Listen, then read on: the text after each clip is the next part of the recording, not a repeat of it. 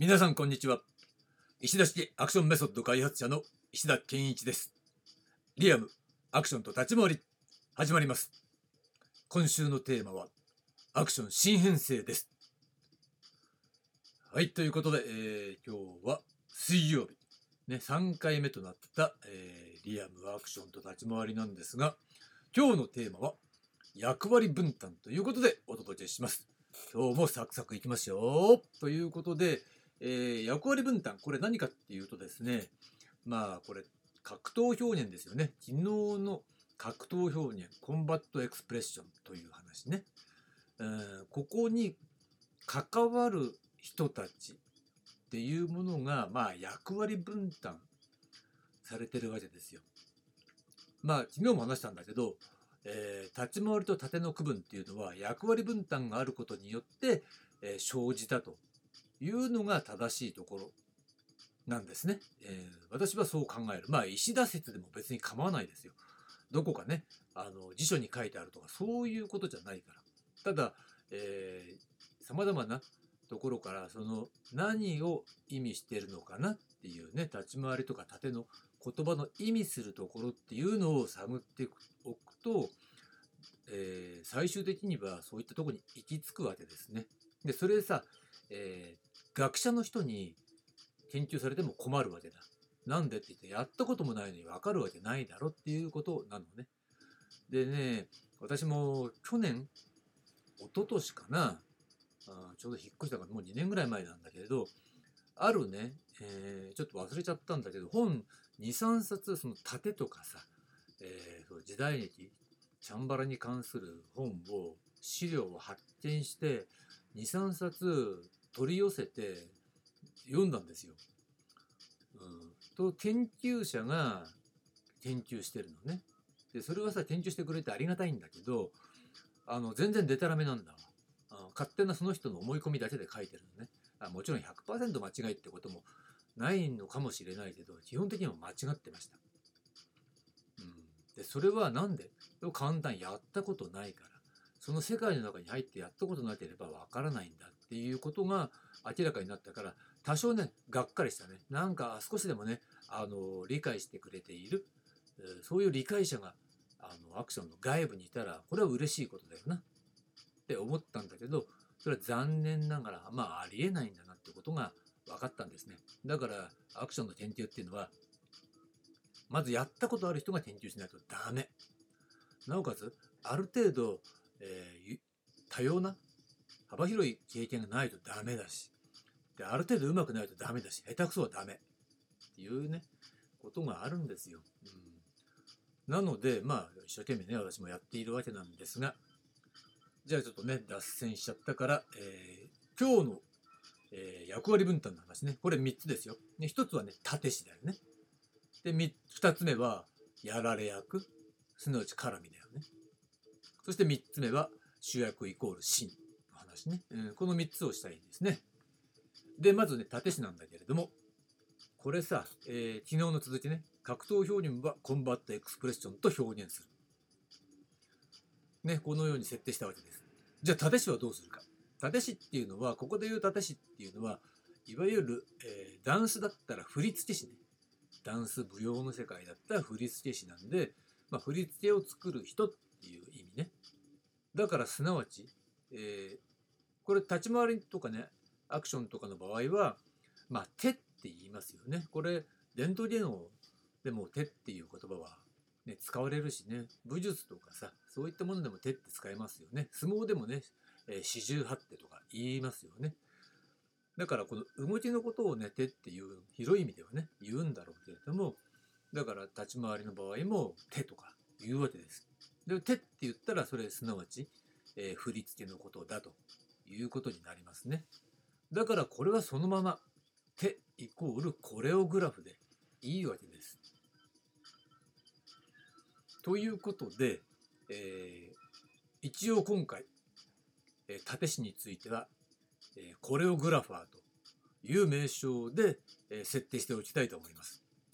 でまとめておくとね、え縦師はコレオグラファーね。で振り付けのことはコレオグラフ。でこれダンスと共通するからね全然新しい言葉じゃなくていいですよね。ではそれに対して、え、今度はその、え、役割分担という部分のもう一つ、え、やられ役ですよね。やられ役には絡みという名称が伝統的に付けられているわけだ。ね、主役に絡むから絡みっていうことなんでしょうね。間違いじゃないから別にいいんだけれども絡みっていう言葉が私が嫌いなのは、えー、そこにまつわる、えー、実体的なさ身体運動表現としての役割、えー、以上の意味がそこにくっついちゃってるもしくは価値観がくっついちゃってるから嫌だなと邪魔だなとまさしくリアムっていう名称がね表現するところの真の進化を遂げたっていうところねリアルエボリューショナルっていうねところ進化遂げてないそのまま使っちゃったらね進化を遂げてるんだったら、えー、そういうまあ名称は良くないなと思ったら使われるべきじゃないと思うのね。ただ伝統的にはこういった言葉使われていたからしょうがないしまあそういう言葉が使用されている現場で、えー、自分が何かをするんだったらまあねいわゆる豪に入れば、えー、豪に従えみたいな感じでさまあそこではね使ってってもいいんだろうけどねまあ理想的には使われない方がいいわけですよ。ということで、えー、絡みやられ役のことをアシストというふうに、えー、設定しました。ね。アシストっていうのはアシスタントのアシストだよね。アシストするっていう、つまり、なんていうの？手伝うみたいな、補助するとかさ。ね。そういうことだよね。アシスタントじゃなくてアシストというふうに設定したのね。で、これは何かって言いますと、なんでアシストなの？っていうと、これ自転車競技の用語なんだよね。で、もう10年ぐらい前なんだけどさ、もっと前かもしれないけど、えー、ツール・ド・フランスっていうね、自転車競技ありますよね。有名ですよね。えー、そういったものにね、ちょっと一時期ハマってたことがあるんですよ。でなるほどと。見れば見るほど面白い。ルール知れば知るほど面白いっていうね、ことで、まあ当時はね、ランサム・ストロングっていう、ね、最強のチャンピオンが、まあ、まだ全盛期で活躍していた頃だったのね。で、まあ、いろいろ薬物事件でさ、引きずり下ろされたけど、あんなものは全く意味ないですよ。みんなやってたんだから。だから私は絶対的にね、えー、ランサム・ストロングっていうことを、彼のことは支持しているんだけれども、まあ、それはいいや、置いとくとして、まあ、自転車競技っていうものは、とてもね、えールールとして面白いんだけれどもその中で、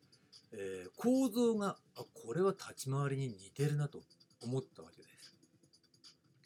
でどういうこと？っていうとまあチームがあるでしょ？チームっていうのは、えー、その何？総合優勝を狙うそういうね最強の選手、ね、これをエースというふうに呼んでるわけね。でそのエースを勝たせるためにそれ以外の選手っていうのが、えー、エースを勝たせるために戦略的にこう動くわけだ。例えばあのエースの前を走ることで風よけになったりね、うん、一緒にこうバーッと抜ける時についてったりとかさまあとにかくいろいろやるわけだ。あんまりさプロレスじゃないから変な嫌がらせみたいな邪魔するみたいなそういうことはないですよ。うん、それはないんだけれどもだって事故につながったらね危険だしあのきちんとしたルールのあるスポーツですからねそれはないんだけれども、まあ、そういった形で、えー、どうやってその総合優勝を狙うエースを勝たせるかっていうことを、え、手助けする補助するからそれ以外の選手たちはアシストというふうに呼んでるんですねだからあこれはやっぱり立ち回りにおける絡みのポジションに非常によく似てるなと。そして、なおかつ、ツール・ド・フランスっていうか自転車競技におけるアシストの人たちっていうのはとても尊重されてるわけですよね。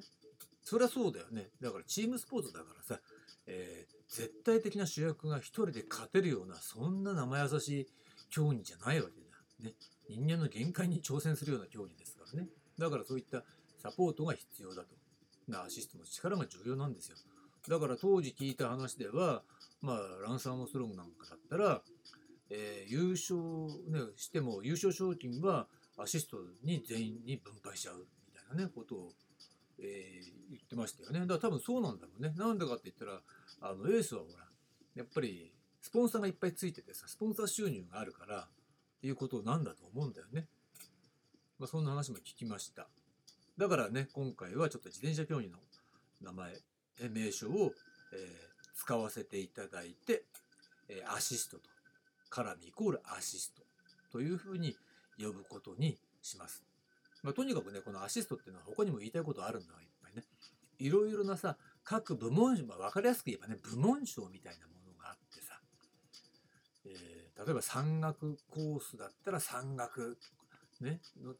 中でのその賞トップとかさあまあいろいろあるのねあのタイムレースだったらさタイムトライアルので勝つとかさあとその区間ごとのね優勝っていうのがあるわけですよ。でそういうのはあの戦略的にその主役あのエースだよね。エースを勝たせるってことに関係なかったら他の人に譲っちゃうわけ。じゃあここお前、えこうあの何区間優勝しとけよみたいな感じ？その日の一日のね。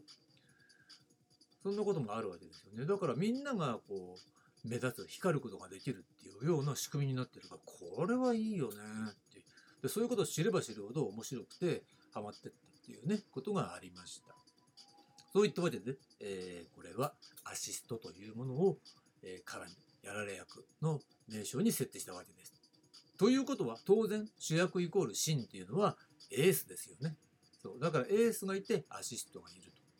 ということ、うんだからこれはあの自転車競技のことをねちょっとある程度ちょっと勉強してもらうとなるほどねという形で私としては結構理想的な関係なんじゃないかなというふうに考えて、えーこの名称を用いたわけですね。でこれが、えー役割分担という話でした。でまとめておくと立師はコレオグラファー振り付けはコレオグラフ絡みはアシスト